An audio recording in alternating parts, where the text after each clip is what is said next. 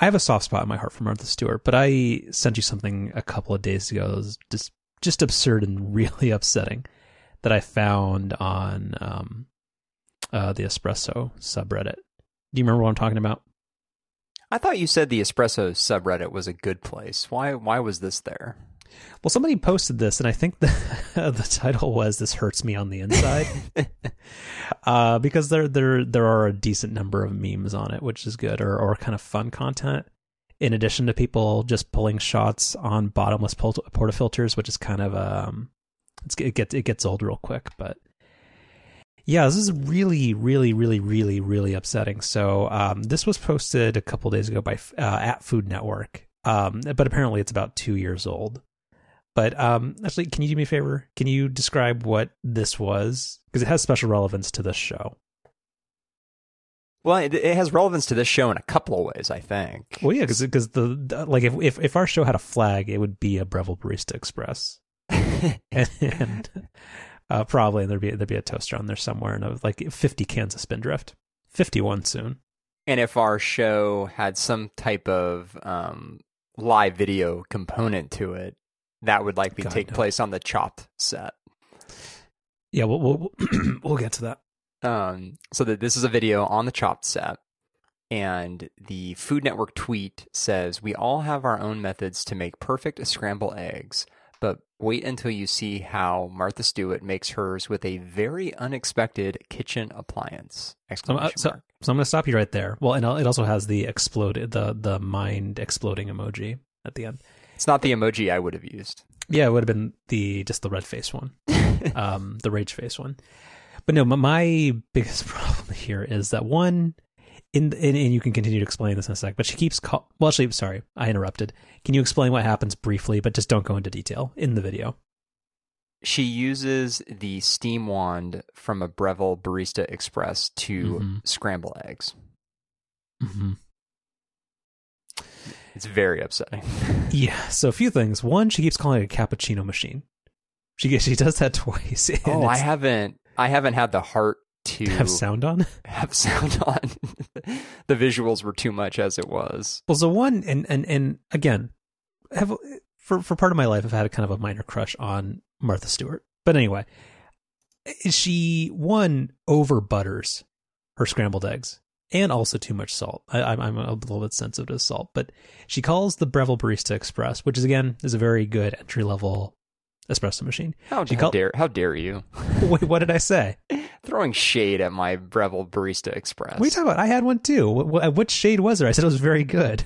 You, yeah, you said it was a very good entry level machine. Don't how, don't how dare, don't give me don't pretend I get I, I did the Marco voice. Don't how dare you? Yeah, she calls it a capo, a capo machine, a cappuccino machine twice, and um, she basically has like just like a, a clear coffee mug that she just threw two eggs and a shitload of salt into, and one the uh actually let me play this without sound for myself. Um, yeah, these are not very appetizing eggs either. So she does uh two eggs, a teaspoon and a half of butter, which is way too much um, and a bunch of salt and a bunch of um, pepper. And she basically has the steam wand running and basically says this is a fun and inventive way of making scrambled eggs. So one, a few things. One of my biggest knocks against the Barista Express was the fact that um, because it does, I forget what the terminology is, but it doesn't have a, a no burn insulated steam arm. Where if you don't wipe off the like any type of like milk from it, like within a second, it will. It's a pain in the ass, and it, it, it will crust on immediately. So she's basically destroyed this machine with eggs. So I don't know. It's just it's it's very upsetting. And also, you gave me the the uh, alternate context where I didn't had I had no idea this had anything to do with with with Chopped, but I did notice in rewatching the video that the Breville logo has a, a chopped sticker on top of it for like product placement reasons. I don't know. This this when I saw this, I was I was so mad, and I'm also like, um, and I was like, this is so specific to the show, and I was like, uh, is this like some type of covert like Discovery Plus marketing scheme so that we talk about Discovery Plus? I don't know. So the first time that I watched this video after you sent it to me, Mm-hmm. the one thing that I was thinking while watching it was, well, maybe at the end these scrambled eggs are going to look amazing, and maybe Martha's onto something here. Right, as you alluded to, they they just look kind of runny and weird. Well, they look all cl- they look like uh, the the stuff that you'd get at a La Quinta Inn. Right. sorry, no offense to the La Qui- La Quinta Corporation. Um, but yeah, like I mean, I am somebody who actually like I'm I I joke about being a good cook, and some things I do know how cook, but some things I really don't. But I do I do pride myself on having very good scrambled eggs. And do you uh, do you make good scrambled eggs? I don't. What's your what's your trick? So a few things. So one, you uh, uh, lightly salt and pepper the thing, and also uh, pro tip: you put uh, a tiny bit of milk in it when you're um, whisking I- the eggs, I do And- that. and then you will uh, again get it on medium medium high heat on a nonstick pan. You put, depending on your taste, you either do a little bit of olive oil or you do some butter in the pan. And then basically the goal of making good fluffy scrambled eggs is to make sure they never stop moving. And then they cook very quickly. And in about 90 seconds, you have perfect scrambled eggs for your chorizo breakfast burrito or whatever you happen to be doing with with the eggs. So just never let them stop moving. Yeah, maybe that's the part I'm missing. Yeah, because otherwise they they eggs dry out very quickly, and you can either have like these look like where they didn't dry out enough, where these look like it's like this weird clumpy thing. No offense, Martha, but also this is not this is not Martha standard. Um, but yeah, this this this whole thing is, just a bit of an abomination, and I Yeah. believe she will be getting a stern letter from the attorney of uh, Breville and Sage Appliances. Sage, if you're across the pond. But yeah, it's not good. Um, yeah, maybe maybe Martha has fallen a lot. I was a big fan of uh, Martha Stewart's Cooking School, which was a show on uh, PBS about a decade ago. Can I tell you something else about her that's probably going to upset you? She's an Android user or something. she she voted for Trump. I don't know. What? what tell me what? She became a judge on Chopped uh, a year or two ago, like a like a recurring judge, not not some like one week special or something. She's like just you know in the the judge rotation, as you would call it. Yeah, that's fine. I mean, again, she's kind of in her later stage in life where she, like, I think she's mostly like she's mostly out of the game, where she's kind of just just having fun now. Which I mean, that that's fine. I've I've never, I've never actually watched Chopped with the sound on.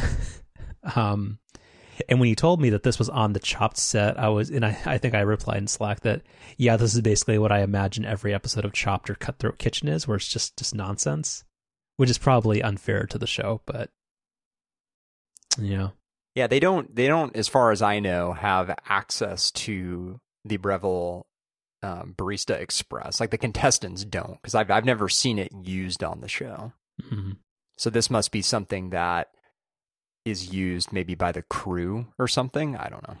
yeah, I can't tell the context of what this is because when you brought that up, um, when you see her near the end of the video at the at the 48 second timestamp, you can see that there's like the judges table in the background, but I don't really understand where like contextually where she is. But She's over where the ice cream maker is on on the set. Mhm. I'm very. I, I could get my way around the chop kitchen. Let's say. It's like you, you it's like it's like memorizing where the the creaky uh, parts of the floor are in your house. You just you you could well, you could do it blindfolded. I could. Yeah. Well, everybody should go sign up for Discovery Plus, whatever that is, um, and get and get more of this at Martha Stewart wisdom. So can we can we talk about um, Discovery Plus for a minute? Uh, sure, as long as we talk about uh what happened today later. But yes, Okay. So, as you um, kind of uh, pointed out, um, the reason you know the lady friend and I have been seeing ads for it just about every forty-five seconds for the past month and a half is because you know Food Network and uh, HGTV is mostly what we watch on TV outside of live sports, and well, Chopped is basically a live sport. Well, sorry, no, it's not. It's recorded. You knew, you got the spirit of what I meant.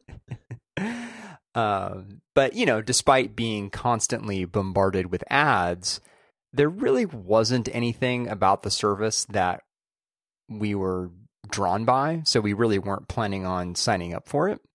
Mm-hmm.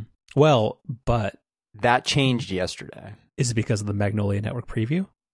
Yeah. So Okay, so we have some offline stuff to talk about with that, but yeah, please continue. Well, so I don't know if it's quite what you think it is. So Magnolia Network, which I I think we've talked about on the show before. So mm-hmm. that uh, mm-hmm. apparently is launching sometime later this year.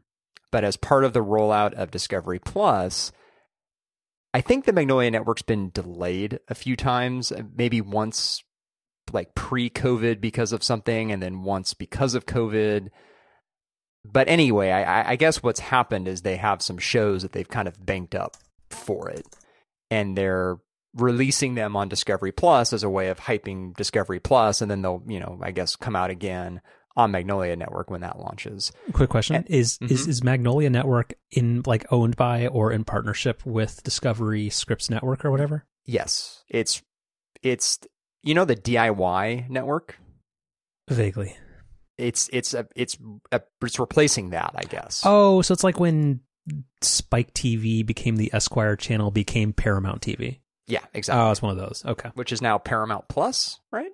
No, I think that's what CBS All Access is becoming, which is not SF Symphony Plus. But anyway. Easy to get those confused. Uh huh.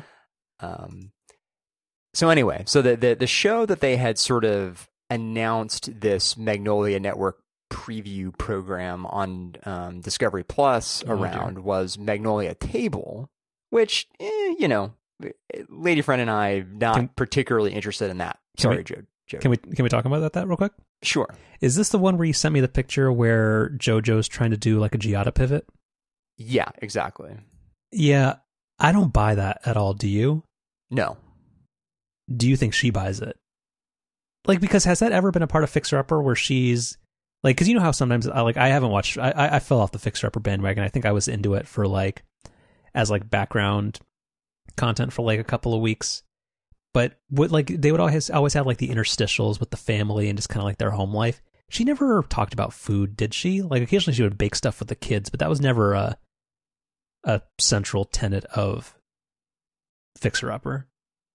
no. Right. It it it became more of one later. But was that maybe calculated based off of the whole Magnolia Silos thing and just maybe some cross branding? Well, and and in in I think this was part of the last season. One of the episodes was them renovating the restaurant that they bought, which is Oh, the yeah. the actual like Magnolia Table location in Waco. Yeah. Um. So anyway, we didn't really have much interest in that show, so that wasn't a reason to sign up for Discovery Plus. But what we saw a commercial for last night, which is the first time I had heard of this, is that um, the continuation of Fixer Upper, which was Home? announced right, which was announced as part of the Magnolia Network original announcement. God, going back a couple years now, that is going to be part of this Discovery Plus thing. And that, it, and it's coming out in like a week and a half. I think it's out on like January 29th.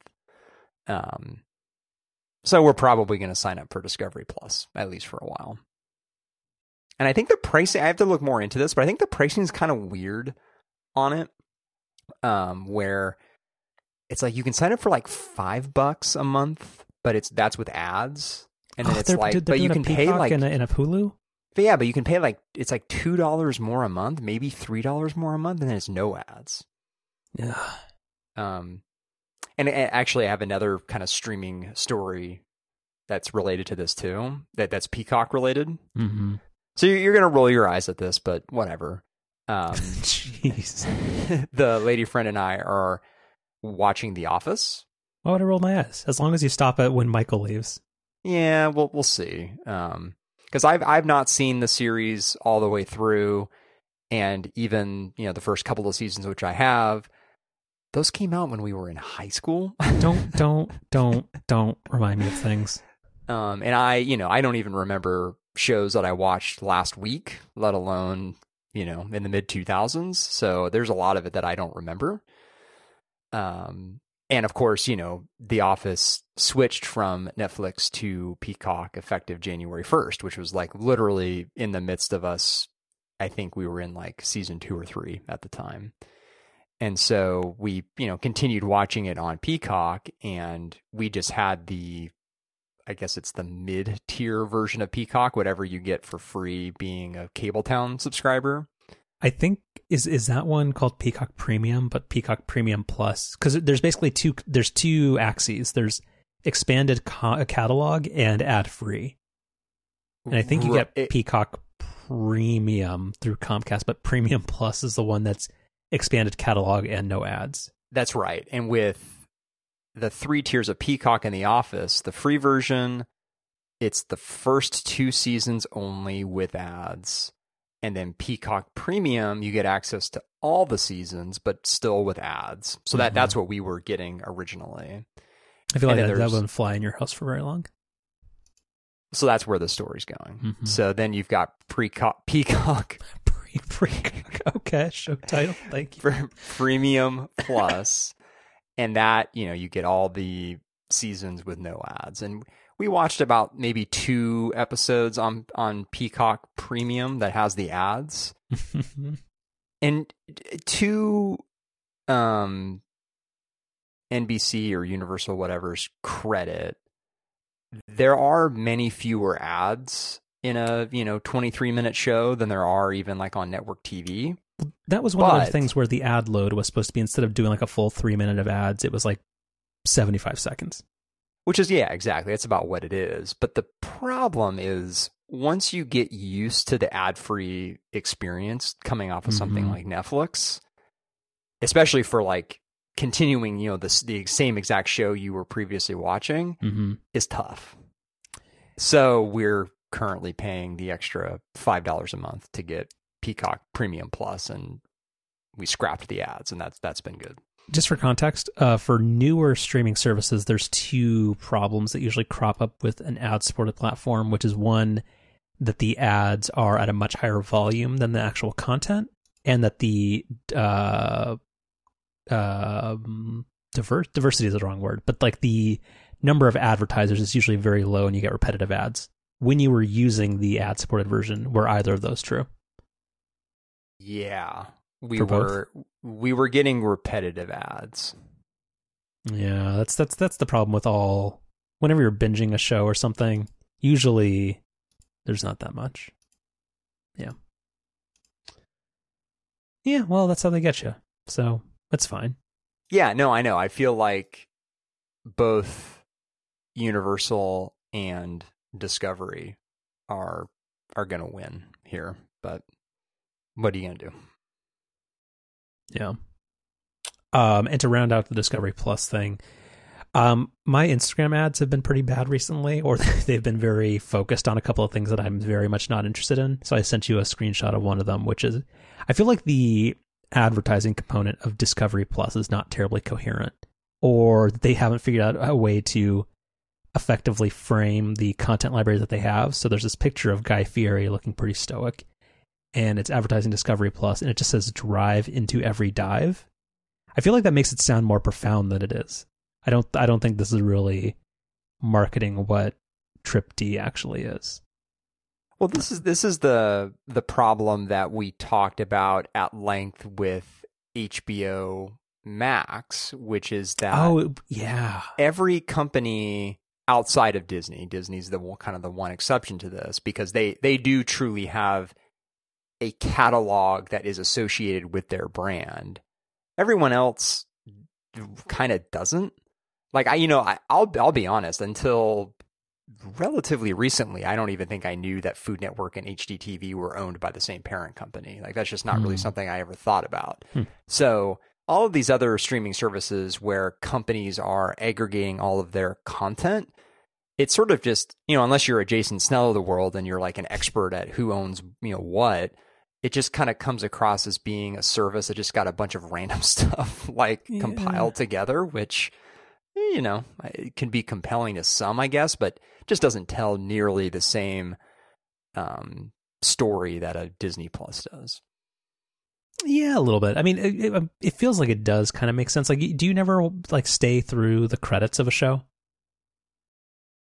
Uh, not usually. No, are there like Marvel style post credit scenes? No, but at the very at the very end of like an HGTV or a Discovery show, at the very end you will see that it's produced by Discovery Scripps Network, and eventually you piece it together that like basic cable, even though there's like 80 channels, are only made by like six different companies.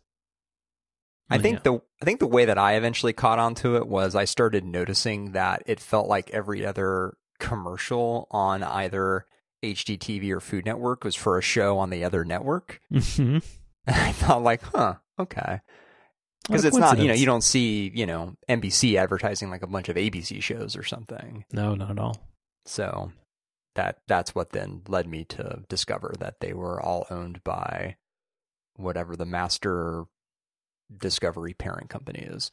Yeah, I think it's just Discovery, but yeah, I feel like yeah, it's the same price as Disney Plus. I guess I don't know, and also um, because um, unfortunately for alternate uh, not disclosable reasons, I I vaguely familiar with this. I don't know who who is Christina on the coast. Who's Christina So Christina, um, Onstead? right, formerly El Moussa.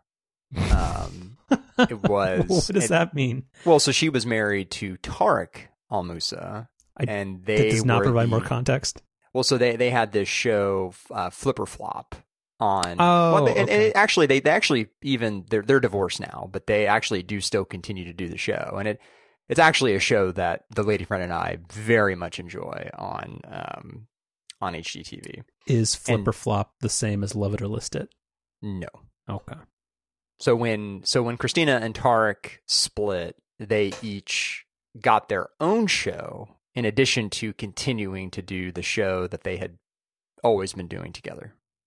And Christina on the coast is as you as you could guess, that's Christina's show. But which coast? Uh, the West Coast. The good the, coast. the best coast, yeah. the only coast that matters. Okay. Um, so I'm aware of that show because they they always it's kind of like so yeah like Disney Plus had The Mandalorian and a bunch and basically nothing else. Apparently they have something called WandaVision now, but um yeah Disney Plus didn't really have anything other than their back catalog. Like they had uh Inside Pixar and a few other things, but yeah Discovery Plus their thing is yeah Christina on the coast and then Bobby and Giada in Italy. Well, I- so so some real time follow up just to Mhm. save you the emails. Christina on the Coast is an HD TV show. That's not exclusive to Discovery Plus. Wait, you mean as opposed to standard def? Nice? No, no, no. Uh, you sorry, you did say HD. Did I say HD TV? Don't edit it Um, out, please. No, I, I'm not going to edit it out. HGTV. hmm Um, well, yeah, that, that's what that's what I'm saying. Yeah, it's it, yeah, it's definitely an HGTV although there is, show. so there is actually another little component to Discovery Plus that I'm not a big fan of. This particular example doesn't really impact me because it's it's not a show that I watch, but uh, the Property Brothers, which I know you're a big fan of, hmm they have it's not a spin-off show i guess it's just it's just a different show they do called forever home. And that's historically been an hg tv show hmm that is moving to becoming a discovery plus exclusive show. So they're taking it off of the cable channel and putting it onto their streaming service which Oh. I can't think of another example on any of the other streaming services where that's happened. And Well- that seems like kind of crappy. Eh, It is what it is. It's it's it, this is kind of where everybody gets mad at Spotify for buying up their favorite podcasts. So you can't you can't get your Joe Rogan unless you listen to it inside the Spotify app. And that that is saying that the Property Brothers are Joe Rogan. The, yeah, but the analogy is that it's that's not quite the same though because in, in what you're describing, you're typically going from a podcast that was free to listen to that's now going behind a paywall, whereas like with something like this Property Brothers show, that was content you were already paying to see, and because you know you're paying Were your you? cable bill. Mm, I, I do you do you really think like because like do you think of CNN as something that you pay for like technically but not really like I feel like Well, if no, if, you, if I it don't was really watch much CNN. Hmm? I mean, I don't really watch much CNN, so no, But- I don't but- really think of that. yeah I mean I guess I feel like all cable except for like HBO and Showtime it kind of feels like you're not already paying for it I mean I don't know maybe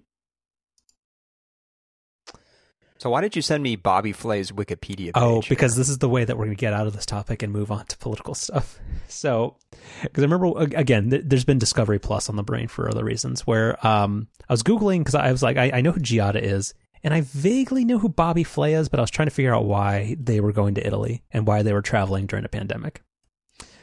Um, so if you go to Bobby Flay's Wikipedia page, I feel like he or somebody on his staff have edited this where right below his little bio box in the top right, there's a video of him and, and President Obama.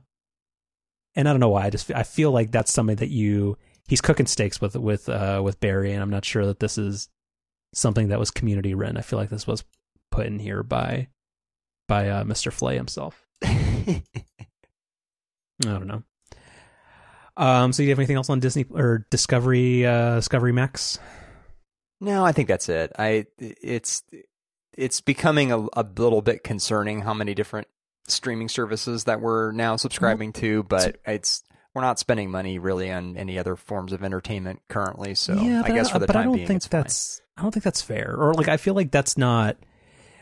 There are too many of them. The fact that nobody's spending entertainment on other stuff, like because is this? I, I know Disney Plus is being priced artificially low, but how on earth is this worth the same as Disney Plus? It's the same thing when AMC was like, "Hey, give us five dollars a month for reasons." Like there wasn't actually anything new on it. It was just that you could access video on demand that was already available, except without ads.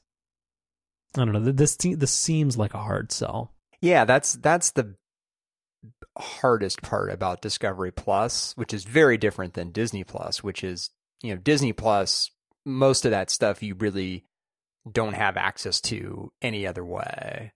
Whereas, you know, I don't know, 95% of what's on Discovery Plus is stuff that, yeah, you could probably get through Comcast's on demand service or something. Um, but alas, that all, all they need, I guess, is one exclusive show that you're interested in, and then they got you. Yeah, I, I'm I'm skeptical of now. now that there is the kind of like the first hint of what Magnolia Network is going to be, I don't know. I'm kind of. Have they said whether or not like they're going to introduce like new talents or like because if there's if it if there's going to try to repurpose um, Chip and JoJo in different contexts, like I'm not sure that really sells itself. Like, well, no, it's the, not it's not Chip and JoJo twenty four seven. Well, but yeah, but I mean, I don't know, like the, the, the cooking show, like that just seems like a like a weird reach and kind of just like like a um stumbling out of the gate a little bit because that's not what the network is gonna be. So why even make that? I don't know. Like, I mean, I'll, I'll reserve judgment, but I probably won't be appointment viewing. No, I don't think so. Okay. Anyway, so yeah, moving into uh, political stuff. What's what what day is today, or what what is today's date? Today is January twentieth, twenty twenty one. I feel like that's significant somehow, but I don't really remember. I don't know. I feel like my attention's been broken up, but it feels like for the past week, opening Twitter has been less less stressful. I don't know. Hmm. Something happened. I don't know. I don't know. Maybe. Yeah, maybe I don't know. Uh, so what? So I, I woke up and I turned on the news and oh yeah, it's inauguration day. Mm-hmm. So we'll talk about the okay. Well, let's. Hmm. So we have a new president as of uh, 9 a.m. Pacific on, on, the Best Coast time. Uh, we have um, our first uh, vice president of color and somebody who is a, a woman from uh, born in the East Bay, which is pretty cool. We have uh, Scranton Joe, who will have two rescue dogs who will be moving into the White House in a week's time, just because they're they're being nice to the dogs and they don't want to have them um, uprooted while things are still very um, in motion. Um, and it was a day of extreme normalcy and competency, and it was uh, it's pretty fucking great. Yeah, re- relief is the word that I think keeps coming to mind, and not not relief in the sense that like everything's just magically okay now, but just it's just so much better. Mm-hmm. Yeah, it was a good day. Yep, and uh, we, had, we had Garth Brooks and Lady Gaga and a whole bunch of other stuff. It was, it was a very it was a very good um, because it was it was going to be a weird event because one because of the security concerns, also coupled with um, uh, the coronavirus, where basically it was not going to be an inauguration like other days. But I feel like there were a lot of arrangements made, like the way they um, had the art installations all over the National Mall to make it look less empty and to highlight um, different artists and have some symbolism there. The fact that the um, that the uh, Democratic Party was able to uh, leverage their um, entertainment industry connections to kind of have a show of force there. I don't know. It was, it was, it was very very very good. It was yeah. It was was pretty great. You know, I was thinking about some today. You know, listening to um, Biden's speech um, in, in particular, and then just sort of keeping an eye on the coverage the rest of the day. I was like really trying to think like if, if somebody's listening to all of this and just like really hates everything Biden is saying, like what like like why would that be i was kind of I was, I was really trying to like see the other side of it because like i actually thought his speech was was quite good mm-hmm. and i was kind of thinking like what's the, what's the counterpoint to what he's saying? And i really i couldn't come up with much. Because what he's saying because his messaging is not that uh, do i want to go on the record of saying this? The he's preaching a, a, a, message of unity and to a degree still the idea of american exceptionalism which is something that you would think that most people would really support but i feel like the reason we maybe got the last four years is that people are also hoping for an image of america that doesn't change and that the image of an exceptional america is a white america and that is not the message that he said so i think that would be why somebody might not like what um, an incoming democratic administration uh, would be. Hmm. Well, again, I thought I thought the speech was really good. Um, it was just profoundly great to have normalcy again. Like all of just the sort of I mean, let's just let's just say it what it is. Boring, kind of just mundane you know, rituals that that happen. Like it was good to see that stuff again. Um, yeah, I, I, um, yeah, it, it's. I don't want to say that the bar is super low, but it's it's just that it, eh, after what we've all been through, just a respect for institutions and the hope that government incompetent leadership is overall a force for good and not something that needs to be undermined and assaulted is like a, a refreshing change.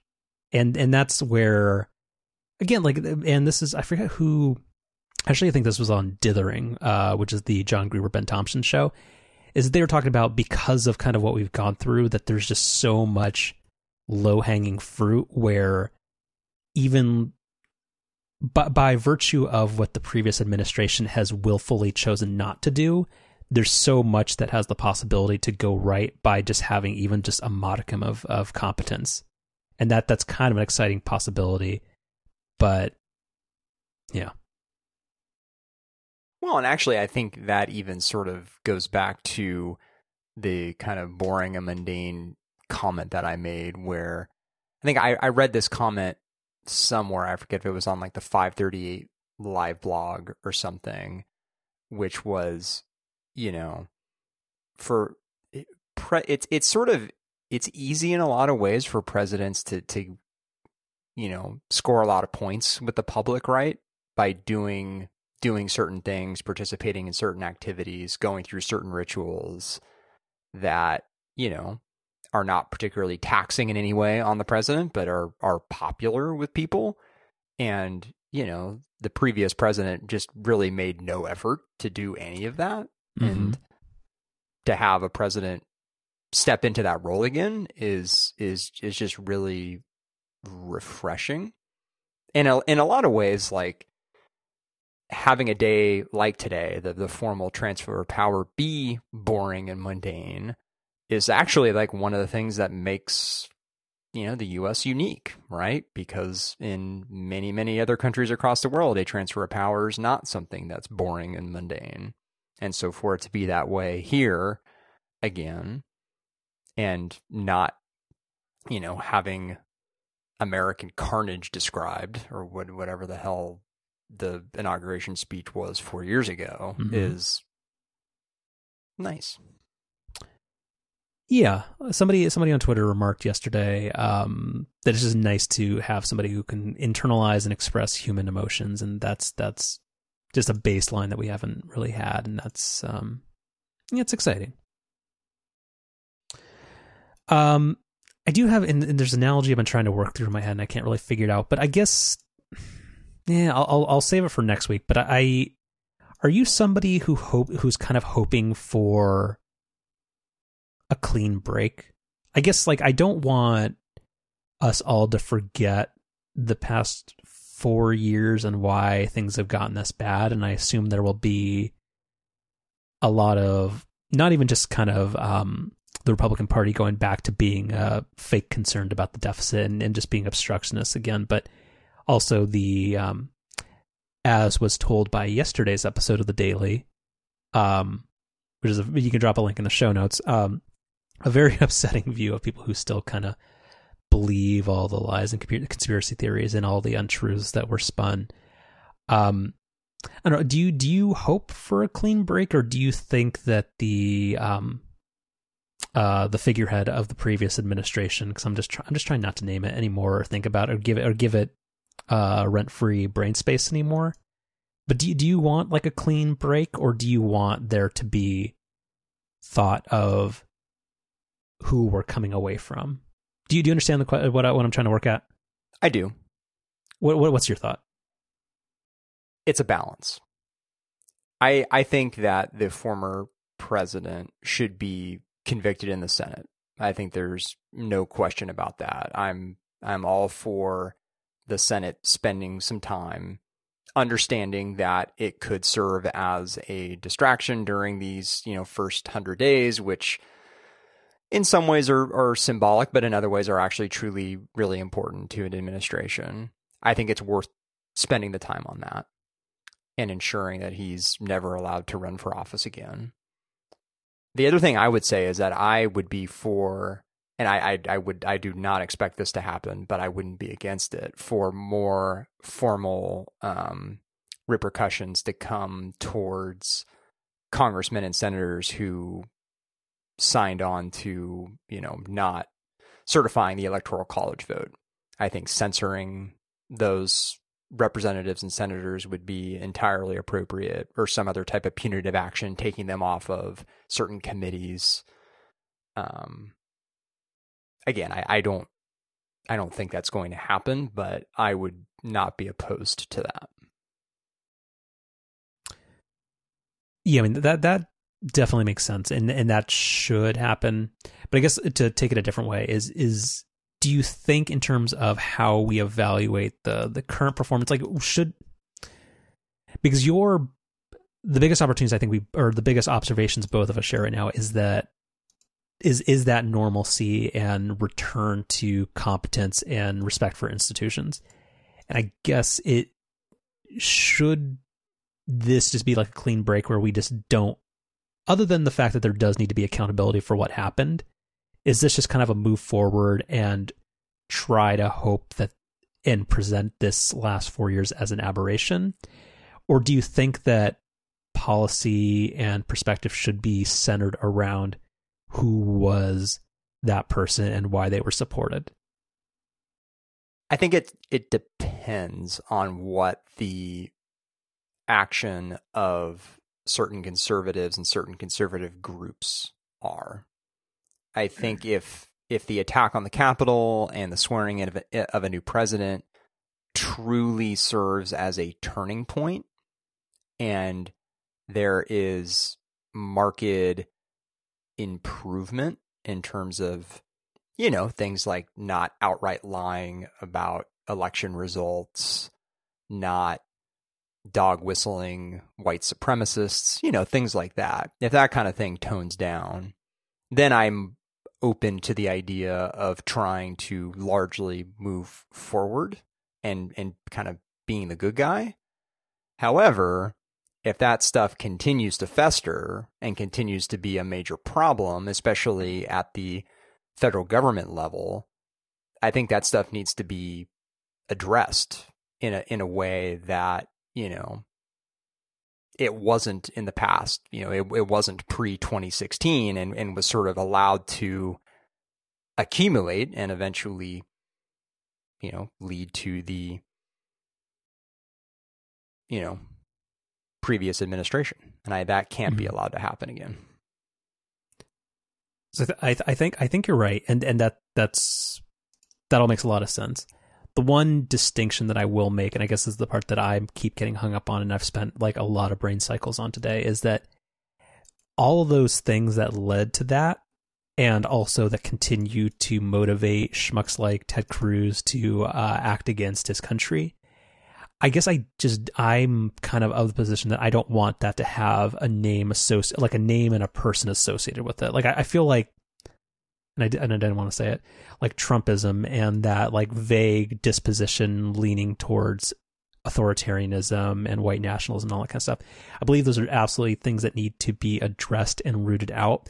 But I guess I just kind of have this hope that it stops being associated with him and the fact that he is off Twitter and for the most part will hope God willing have less access to like omnipresent media. Like if it's just at the fringes and, there's some stuff where he starts his own like YouTube channel or some nonsense like that.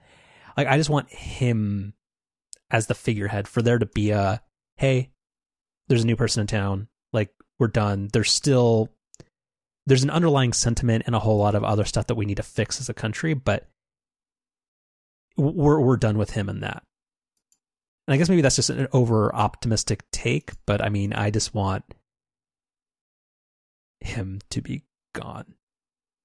Not not not sweeping under the rug that that, the stuff that caused it and that he emboldened and fanned the flames of are somehow immediately gone. They're not.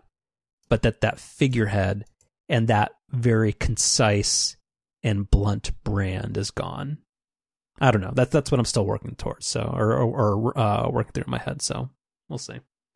I think it's a big open question. I I mean, nobody knows sort of what what the future of the Republican Party is going to be now, uh, well, and that's you know the coming weeks, months, and years are going to determine that. Oh, can can I ask? This this will be real fast. People have been like uh, like oh yeah, you, like is the alleged like looming civil war is that more as of today do you think that's now like a civil war for the soul of the republican party? Like do you think it's confined to maybe determining what is the right or do you think it's still a, a distinctly national issue? I don't think i followed the question. Where people have been like hey we're so divided and we have all that, we have a, a, large chunk of 75 million people that believe that the election was stolen from them and that uh, any change away from a right a white America is is uh, the end of our country as we know it. Whereas now there are people who again still believe all the lies that they were told, but that is going to manifest itself in terms of guiding where the GOP and Republican Party go, as opposed to being a national issue. Make sense, or still not really? Um, Basically, do, do you think this could be like another Tea Party situation where we have a thing where if Mitch McConnell now turns against the president and maybe leads kind of a semi hands off charge for being like, hey, vote, do, do a, was it Mitt, Mitt Romney? Who was the one that said vote your conscience?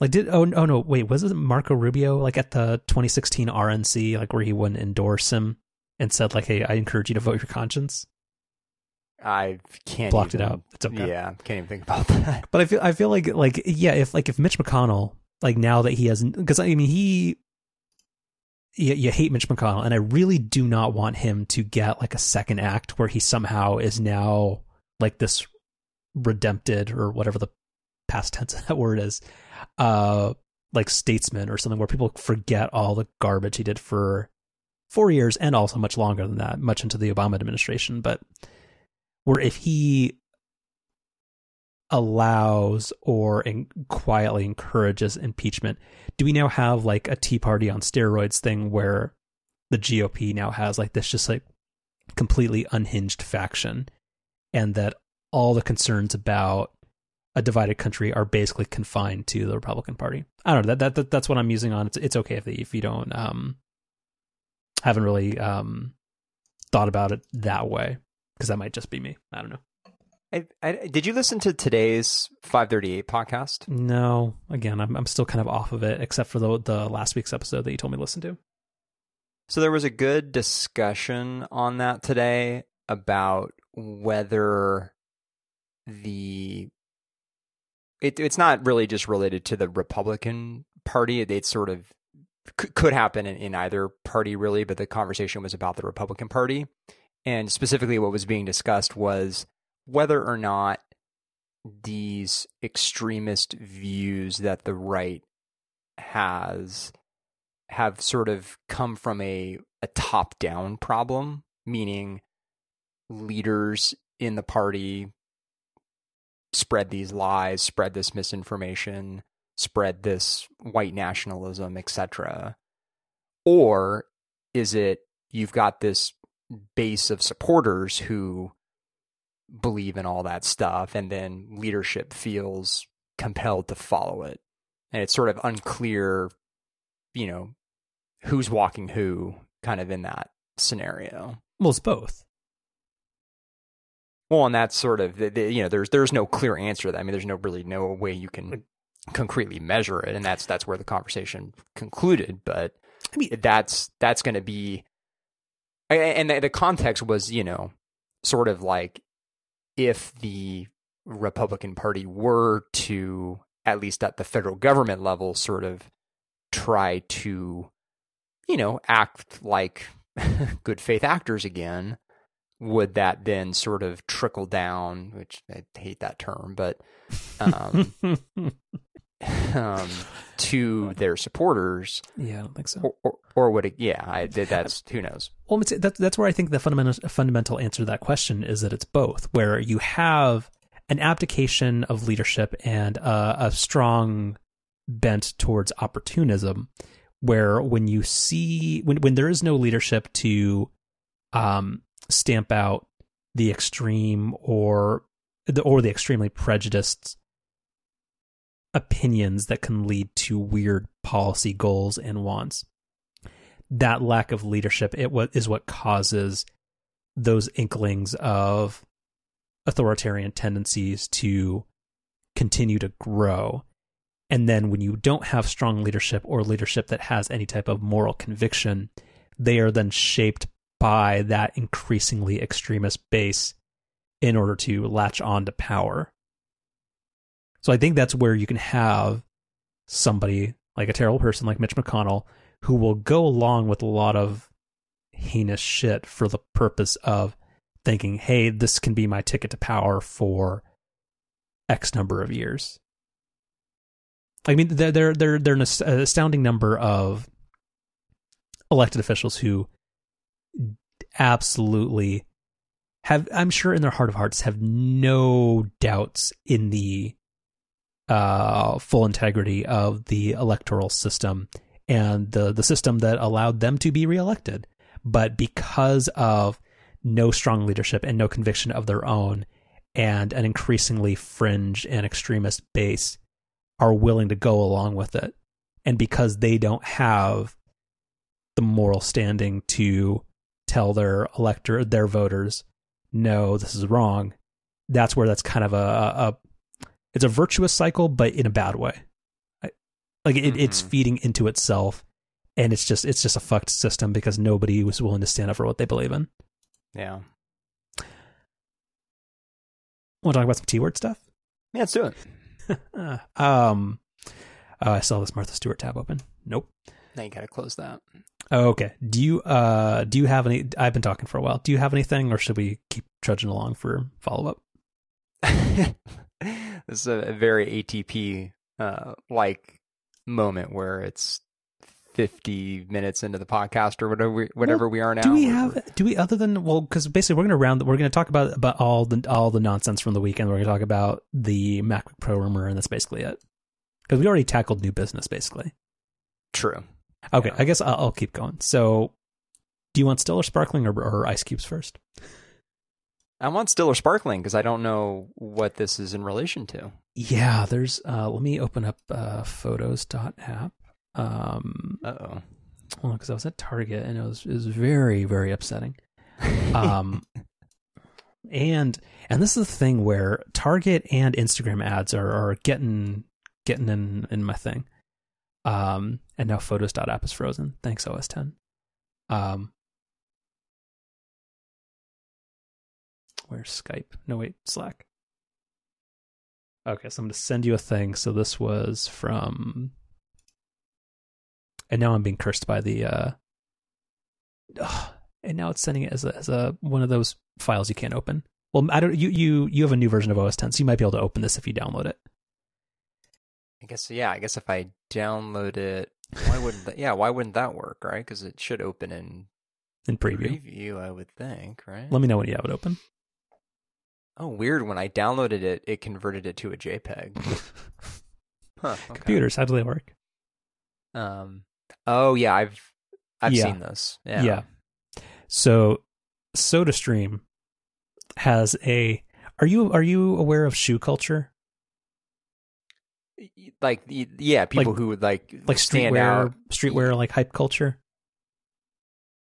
Is that different than like the people who camp out overnight for like the latest Air Jordans and stuff, or is that all the same same thing? Uh, Air Jordans. That's very 2000 and late. Um, no, this is like the like the Yeezy culture, but where, where you have a, a a sick collab, where that's often um, indicated by having an X in the name. So I sent you a picture uh, from when I was at Target where uh, SodaStream, uh, in collaboration with Bubly, uh, for a product called SodaStream X Bubly Drops Fizzy. So apparently, what this is is it's SodaStream that comes with like some type of concentrated, kind of like cocktail bitters, where you can make your SodaStream water taste gross like bubly. And, um, yeah, it's it's uh, as the young people say, it, it it's it's definitely a mood. I don't know. This is this is, this is. I would not spend ninety dollars on this. I guess is what I would say. Yeah, so SodaStream has been making these little flavor things for a long time. They're these little like liquid essence things where you just literally need like a couple of drops in a one liter bottle of sparkling water, and then the sparkling water tastes, you know, like whatever the the flavor is. Um, so I, I I've recently become aware of this. Um, I think I had gotten maybe an Instagram ad for the bubly drops because they they sell those actually on their own as well. If for whatever reason, I find that name very upsetting. Bubly drops. I Well, just I don't like anything about that. Well, but it seems up your alley because it's very Skrillexy. Mm. Like again, like just like your your your gigant. and sorry, this is uh, offline follow up. Uh, the Sonos Beam is very large. I think you posted a oh, the arc. yeah you you or one of your affiliated accounts posted a picture of I of the Beam or the of the Arc, and it is very large. It's huge. Yeah, I think massive. it looks it looks bigger than your TV. Yeah, like- no, it's it's really big. Yeah. yeah, because You need a bigger TV. Um, Uh, yeah. well, because the problem is they don't make a sixty inch C9. It's fifty five to sixty five, right? Right. That's too yeah. big. Yeah. Yeah, you're kind of screwed. Um, yeah, but it, but it's very Skrillexy, where it's it's yeah like the heavy drops and and and bubly because it's already misspelled. I think that's where having something cutesy and edgy like like drops coupled with something that's already intentionally misspelled is is a bridge too far. It's a bridge to nowhere. So I I have to admit that I've considered trying one of these bubly drop things because most of the time, let, let's say I am a numbers guy, Carlos, so maybe I'll try to put a number to it. Let, let's say like 90% of the time when I have sparkling water, just plain sparkling water is good. I don't need any kind of like flavor or anything. Have you tried eggs? but sometimes, you know, I want something with flavor. And you know, I, I don't I don't really want to keep like a bunch of cans of sparkling water on hand j- just for that. So it'd be kind of nice to be able to just, you know, well, drop something in my soda stream bottle and, you know, have have flavored water. But I tried the the soda stream ones like God years ago when we first got a soda stream. Aren't most of theirs like tried to make it like fake Coca Cola?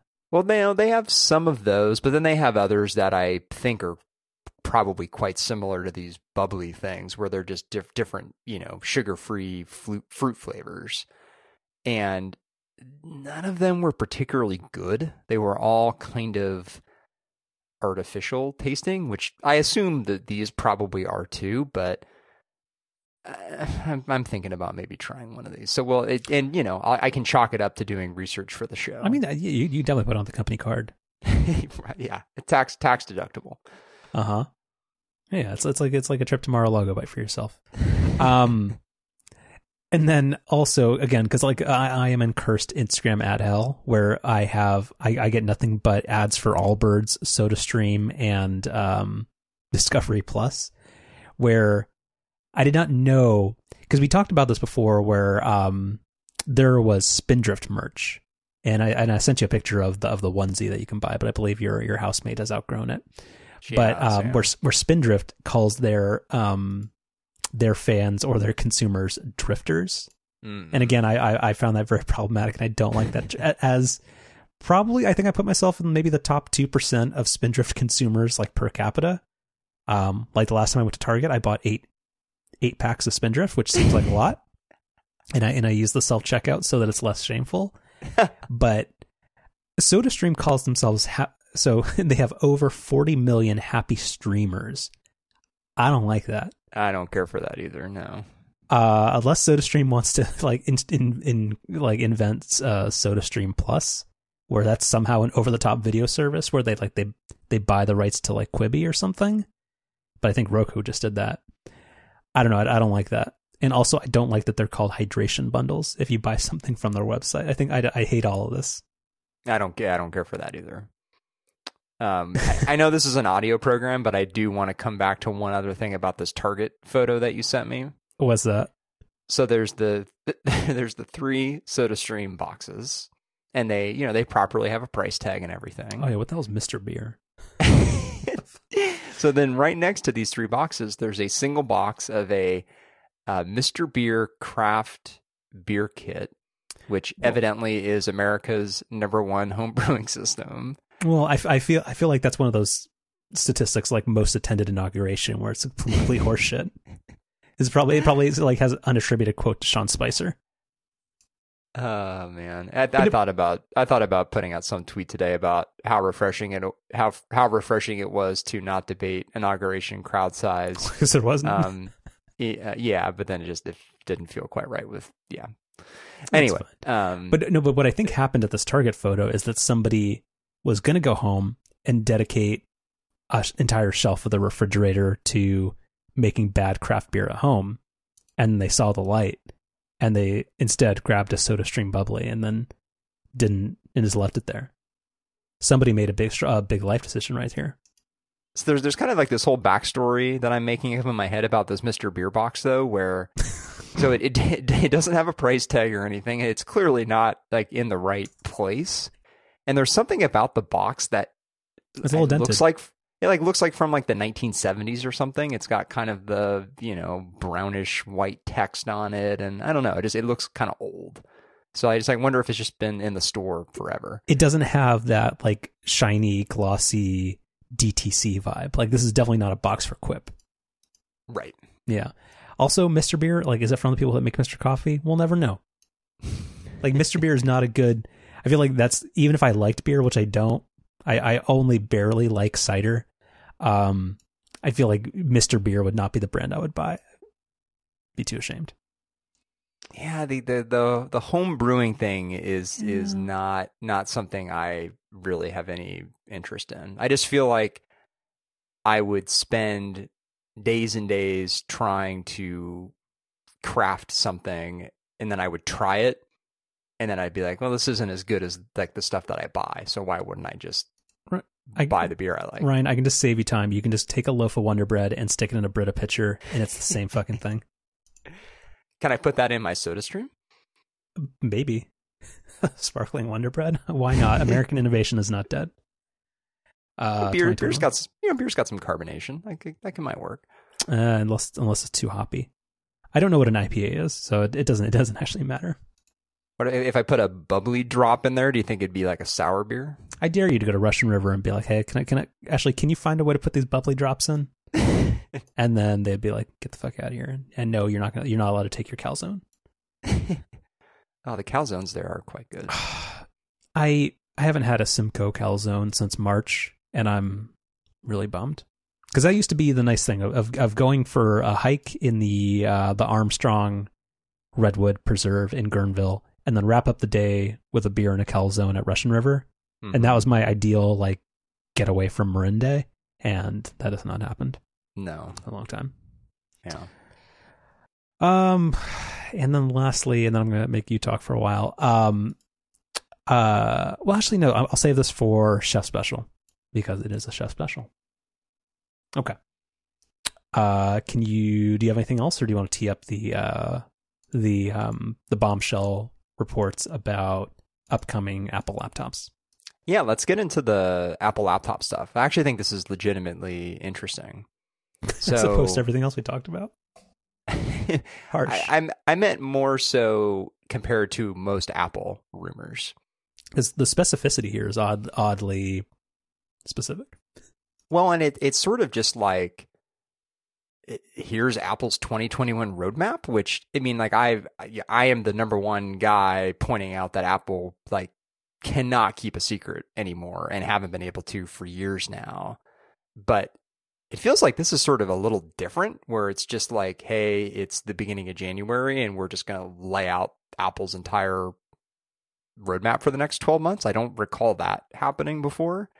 And given who these stories are coming from, you know, two pretty reliable people, and the specificity which you just pointed out, like, man, feels like feels like something something's happening in in Cupertino. Um, but anyway, um, so you got Roger Kuo and Mark Gurman sort of coming out with competing slash complementary stories about Apple's product lineup for the next year. It's a lot of the stuff that's been rumored previously, you know, new new iMac design which which will roll out as part of the iMac getting um, either an M1X or an M2 whatever they end up branding the desktop Apple Silicon chip you know, AirTags coming out, new versions of AirPods, et cetera, et cetera. But the real interesting thing is the laptop rumors, which I think this was, I, I have to pull up this article because there was some overlap between what Kuo is predicting and what Gurman's predicting. And then there's some other parts that are sort of in conflict with the, with each other. Um, Yeah, which well, because was Kuo the one that said it was going to have like flat, uh, flattened, like r- no longer round sides or something, and that was the only real major departure between the two. So I, I'm I, so the the things that they agree on. So they they both agree that MagSafe is coming back, and like not um not MagSafe like what was just you know brought back on the iPhone, but like literally MagSafe. uh, Apparently, just as it was previously on Macs uh, or on Apple's laptops, which which seems crazy. Um, and I, I think it was Kuo, um, and maybe not Gurman that said that you know there there would be a pretty radical redesign of of the MacBook Pro, and that would include the removal of the Touch Bar. Whereas Gurman is saying that the um, the design will actually be quite similar to um, what it currently is. Um, so that that's sort of a big piece. And then the other thing, which and this is another part that I think they they largely both agree on, is that there are going to be other I/O options on the MacBook Pro. Come on, presumably something, yeah, something like an SD card reader or something. Um, I mean, yeah. There, so there, there's a, there's a couple of thoughts. I mean, one is that the idea of Apple laptops or Apple computers of any kind. Well, I, I actually, I guess the desktops still have like USB A ports and Ethernet ports and stuff, but the laptops anyway. The, the idea of them having anything but USB C slash Thunderbolt four, whatever the current standard is, seems totally crazy. But again, given the sources here, seems like it's actually going to happen. And then this the second thing that came to mind, and I think I made this comment to you offline online, is like you always kind of assumed that these first M1 laptops, you know, were, you know, eventually going to get outdated because they were basically the old design, but with this new chip.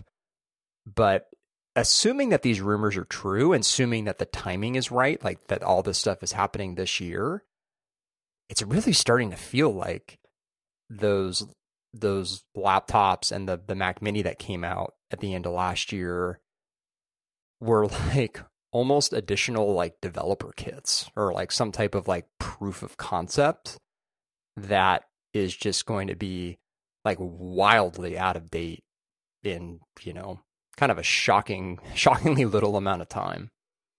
And that's, that's not to say that they're like bad machines or anything but it's just i mean man if all these rumors are true like those machines are going to look super dated yeah, that that I I I buy, but also not because I think those were like placeholder devices where the MacBook Air was super long in the tooth, and people were always like they kept clamoring for, for like, hey, where's my Retina MacBook Air? Come on, like I don't want a MacBook Pro. The MacBook like 12 inch MacBook one port is is the worst.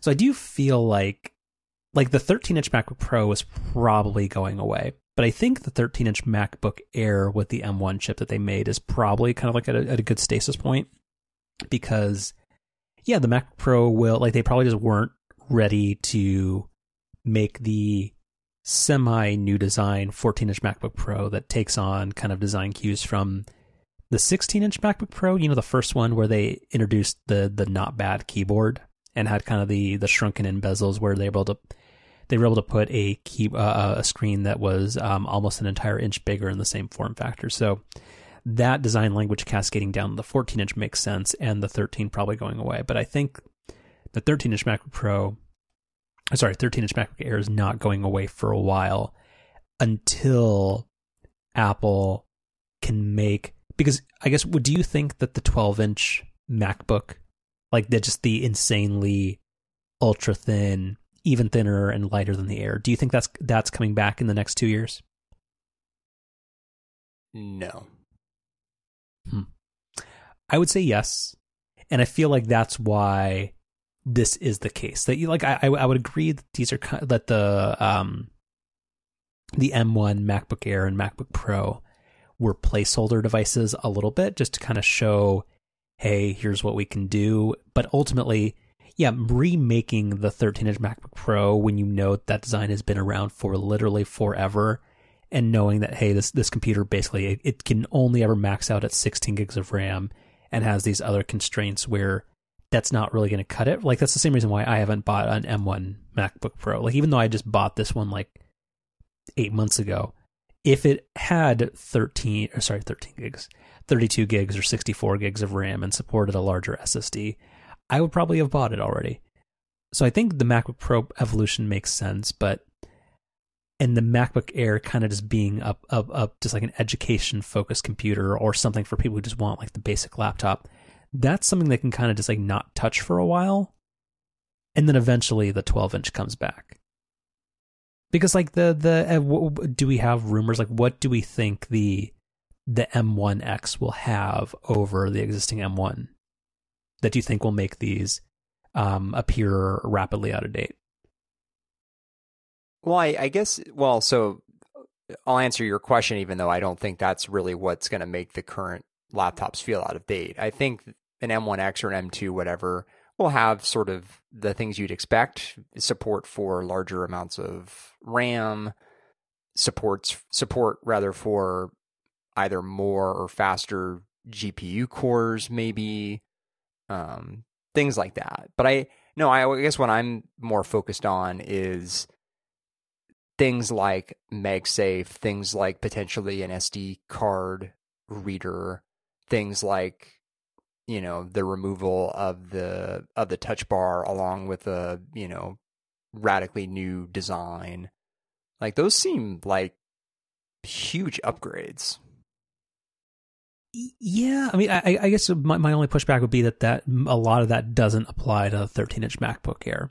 So i guess uh, to that point i would absolutely agree with you that the 13 inch macbook pro m1 is going to be basically immediately superseded by this computer and it will kind of feel like well I, guess actually no because these computers are not so that's the other half of the rumor is that these are slated for mid 2021 right something like that yeah yes i mean it kind of uh, so when were the so the m1 computers came out in like october or november or something sure i know i know it all blurs together but yeah i mean i guess having those on the market for nine months is kind of like I, I think it kind of makes sense like yeah, I mean, I, I think I'm fine with that because most of that doesn't apply to the M1 MacBook Air. It doesn't have a touch bar, the port situation, and things like that. Like, I, I just don't envision any additional I/O ports coming to that computer, and I'm also kind of skeptical as to whether that's going to happen at all. But yeah, I don't know. I feel like that computer is basically self-contained. But you are right that the 13-inch MacBook Pro is is basically going to look a little funky once this one comes out. Yeah. But yeah, but so I guess like do you, do you actually legitimately think that there's going to be anything beyond USB C ports and maybe a MagSafe connector on a 14 inch MacBook Pro? I mean, it kind of sounds like it. Yeah. I mean, Kuo and Gurman are both pretty solid. I mean, what would it have? Like, I, I just can't see Apple ever bringing back an HDMI port or a USB A port. Like, I mean, for me specifically, like this is just super selfish as somebody who frequently uses a camera and a laptop, like out and about. Like a, an SD card or like a UHS two SD card slot would be was, would be amazing, but I I don't know, like I don't see that happening. Because like like I because I will think back to the like I think it was like the 2014 Mac Pro that I had, was a very, very convenient computer because again, it had a full size HDMI port, which made connecting it to a projector super easy. Uh, you had no adapters or dongles needed to read an SD card. Like that, that was great. But I just, I just don't see that happening again. Mm, like for for your money, what do you think is what what one port do you think comes back? Would you put you would you put your money on? I would say an SD card reader would be my guess. Mm. I'm I'm with you that HDMI seems like a no go. I would think the same thing about USB A. Like Ethernet's yeah, not coming back. Ethernet's not coming back. I, I I think an SD card reader would be would be my guess. Just as Sony's about to go to move to CFexpress on their next cameras. Oh, are they? um, yeah, but I mean, I I feel like most people would would benefit from that. It'd be nice, and and it's super thin. Like, I mean, I'm not sure how much uh, internal real estate you're really losing by providing that. Right. Well, that's the thing. Is like I don't even know if are Apple's current laptops even thick enough to have something like an HDMI or Ethernet port on them. HDMI, yes, um, because it's just not that tall. Uh, Ethernet, no, they are definitely too thin yeah. for that. Right. And USB A, uh, yeah, I would say probably not. One of the things that I'm really curious about, and, and this 9to5Mac uh, summary that I'll put in the notes touches on this, is with the MagSafe piece of this. It'll be really interesting to see if you can charge these things either via MagSafe or USB C, or if the reintroduction of MagSafe is going to take away the ability to charge via USB C. My bet would be that you can charge both but that or that you can do it both ways, but that only high speed charging is available by MagSafe.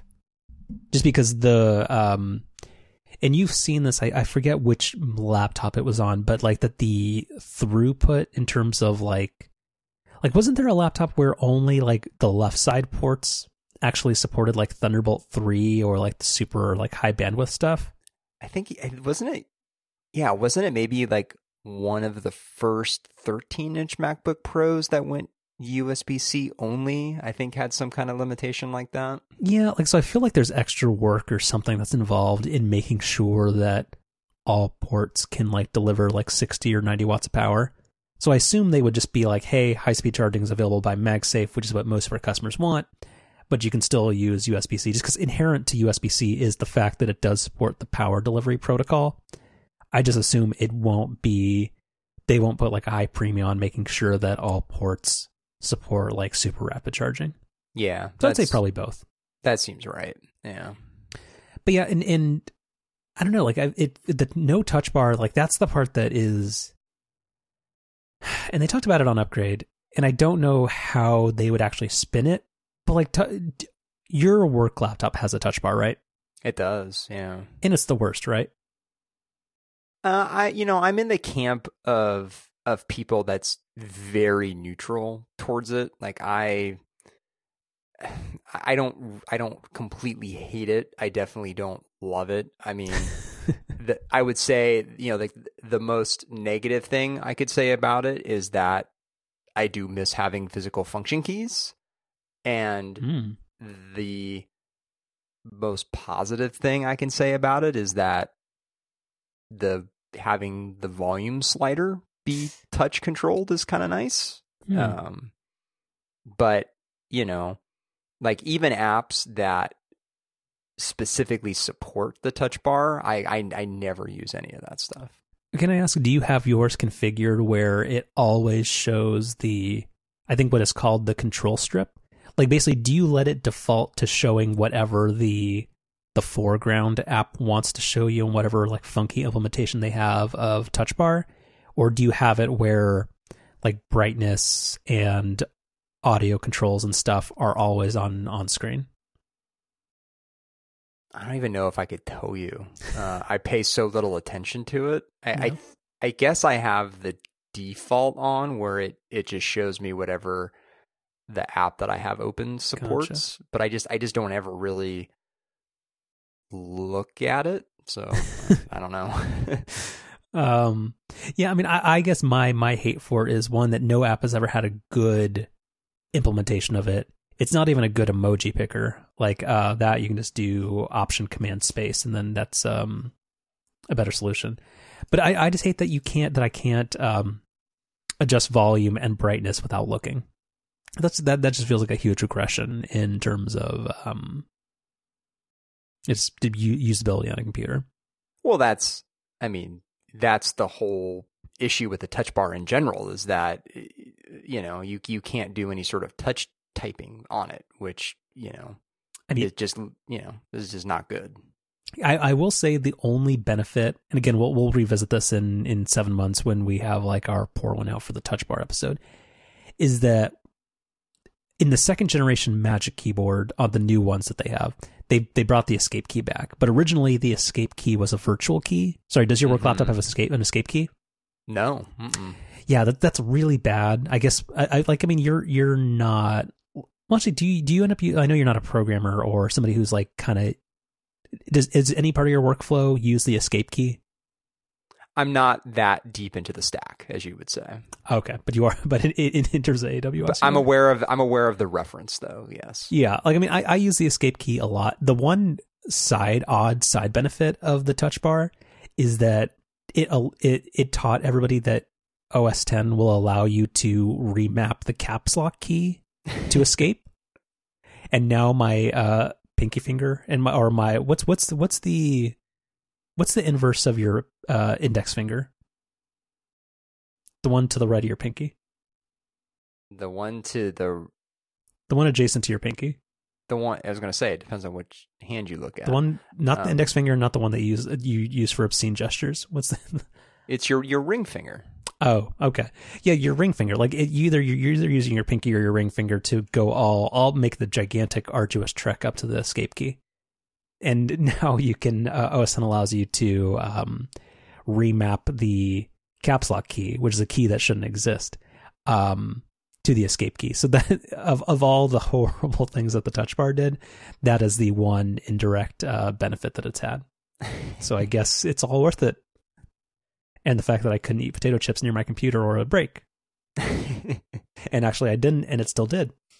So, um, okay. So, is there anything else on these computers? So basically, yeah, they're rumored to be out uh, summer of 2021. Um, and overall, I think I think like there's not a single bad thing that anybody can say about them. I guess I guess the question I would ask is that, and this is basically, uh, dove or drifting or dovetailing off of the question on upgrade. Uh, so this is basically acknowledging wrongs that have happened and just re regressing but also improving back to I guess what was maybe like the idealized form of a laptop computer, which basically means like a computer made in 2010, but just with modern internals. I guess do you see that as like the same like ideological failing that Jason seemed to think it was?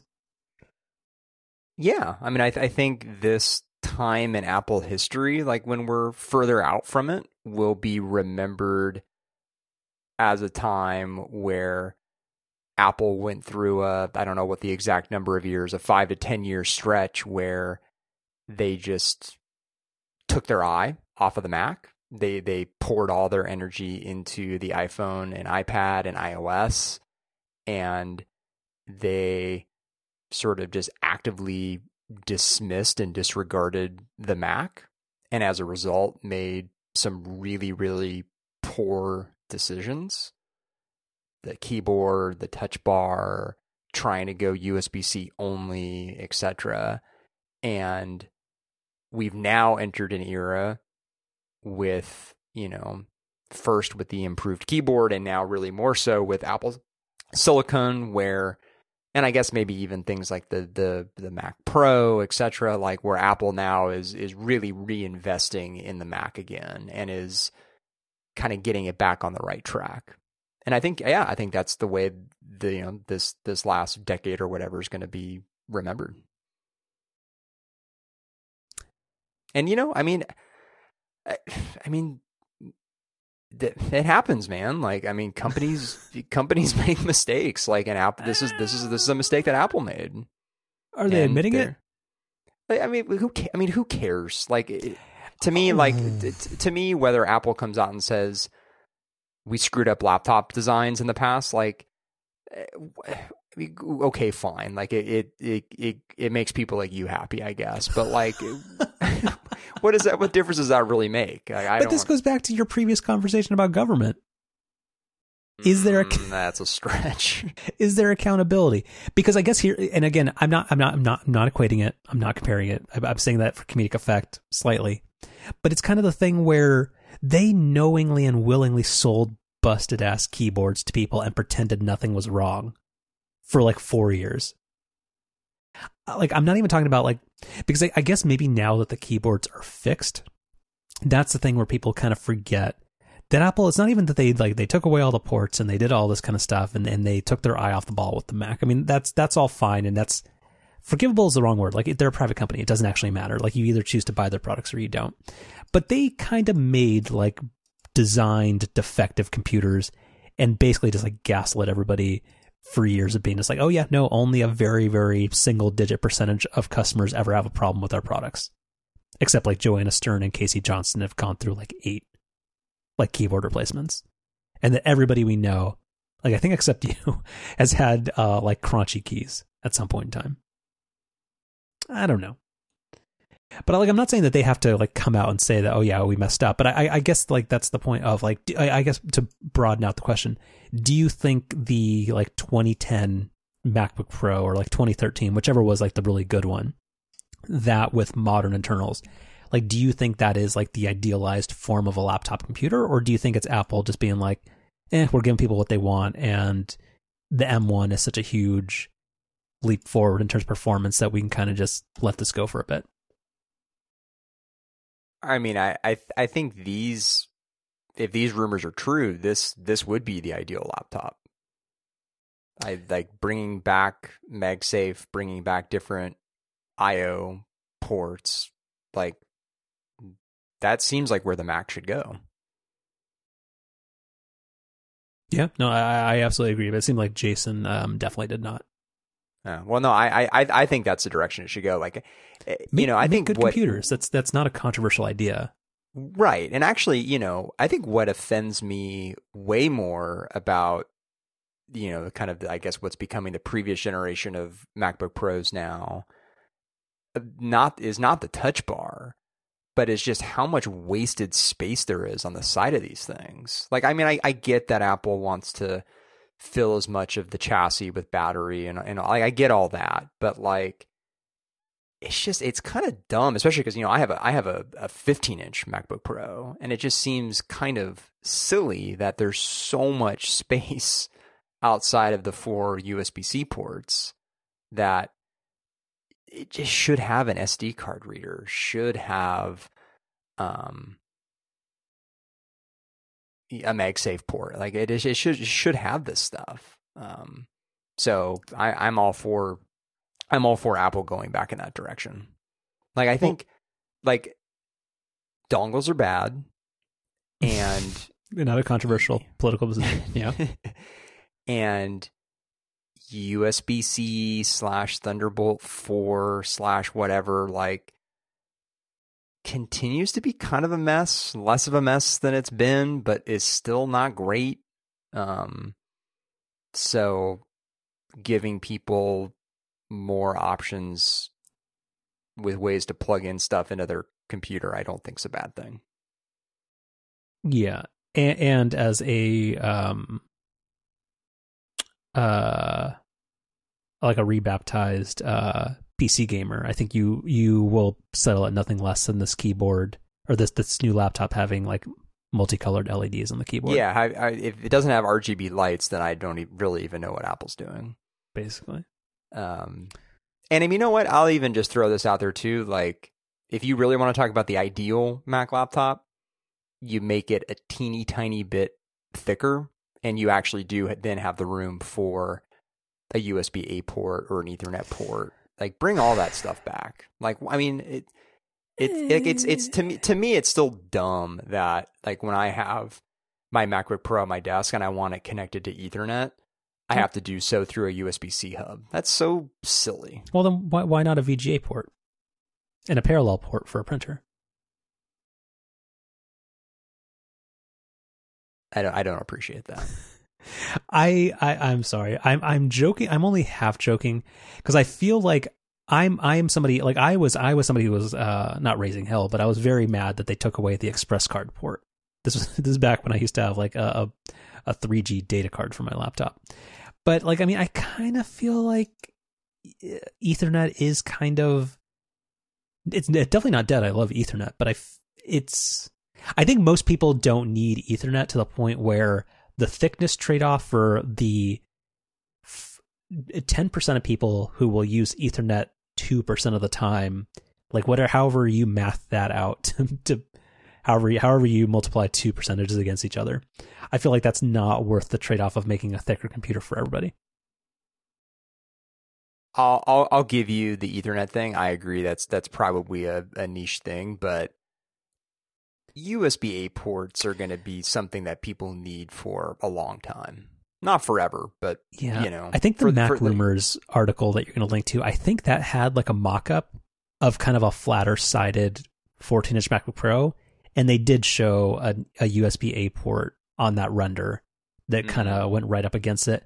And I can envision that happening, but I just feel like Apple, on like just pride alone, would not do that, especially since uh, with all the iPhone 12s, they now include a USB C to Lightning connector, which is a very confuse- of confusing cable, and also don't give you the charger in the box. So that kind of because that was meant to guard against the complaint of I just bought this brand new MacBook Pro and brought this brand new iPhone 11, and you can't plug them into each other out of the box. So now you can, except it doesn't. You don't have a charger that works with it. So I have a related anecdote that I think you you'd appreciate here. Sure. So on your very good advice when I bought Ooh. the the fancy camera. I bought both the SD to Lightning adapter and Yeah. the um, SD to USB C adapter. I I swear every single time Grab the wrong I one. go I go to grab one, I grab the wrong one. Well, and I it- don't I don't realize it until I'm you know I've already got the SD card in it and I'm about to plug it into either um, you know my Mac or uh, my iPhone. Well, no, because it's frustrating because USB C and Lightning are they're kind of the uh, they're like they're the invert. They look the same, but they're like the inver- They're the inverse.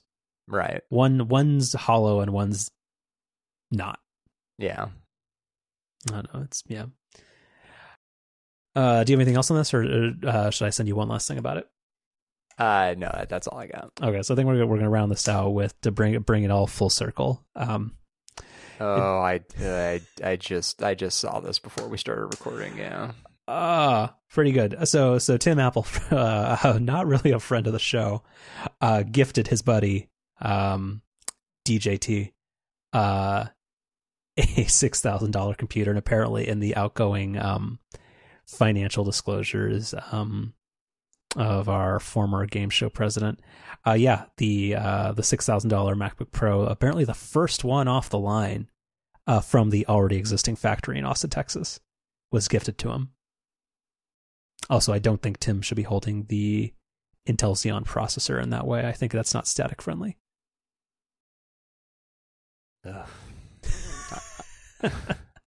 Uh, I'm going to close this tab and hope I don't have to look at his dumb face uh, for a very long time, which Yep. probably means tomorrow. yeah. Uh, uh, the former president, not, not Tim Apple. Tim Apple is always, um, yeah. Chef specials. Mine's quick.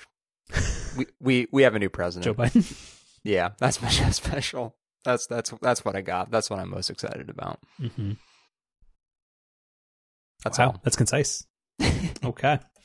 Uh, well, I can I can tell you that I all that I also uh yeah the, the uh bought not bought but I also I yeah kind of endorsed the same thing.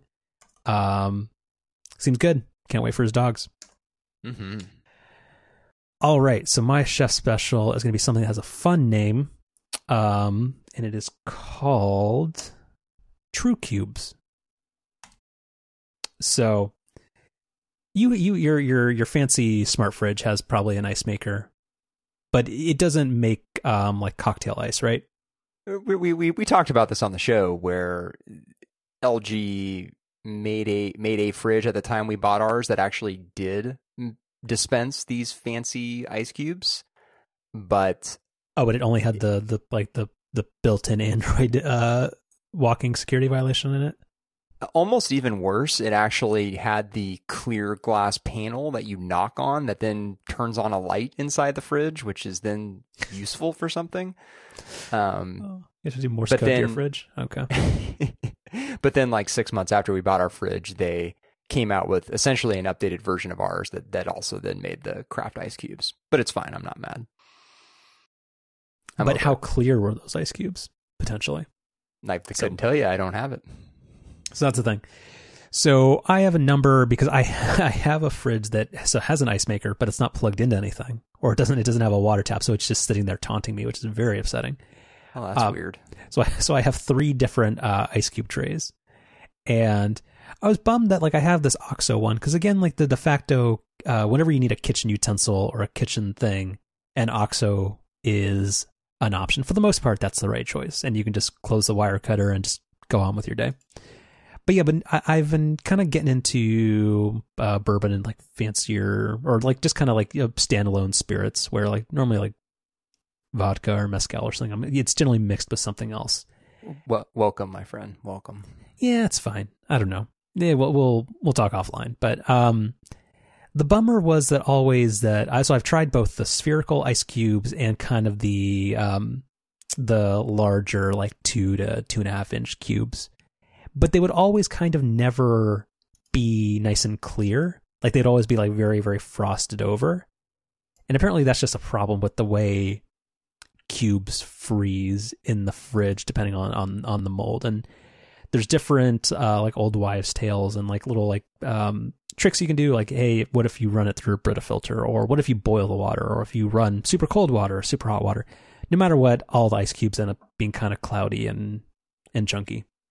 So there's a thing called True Cubes, where it's um a is there a picture on the website?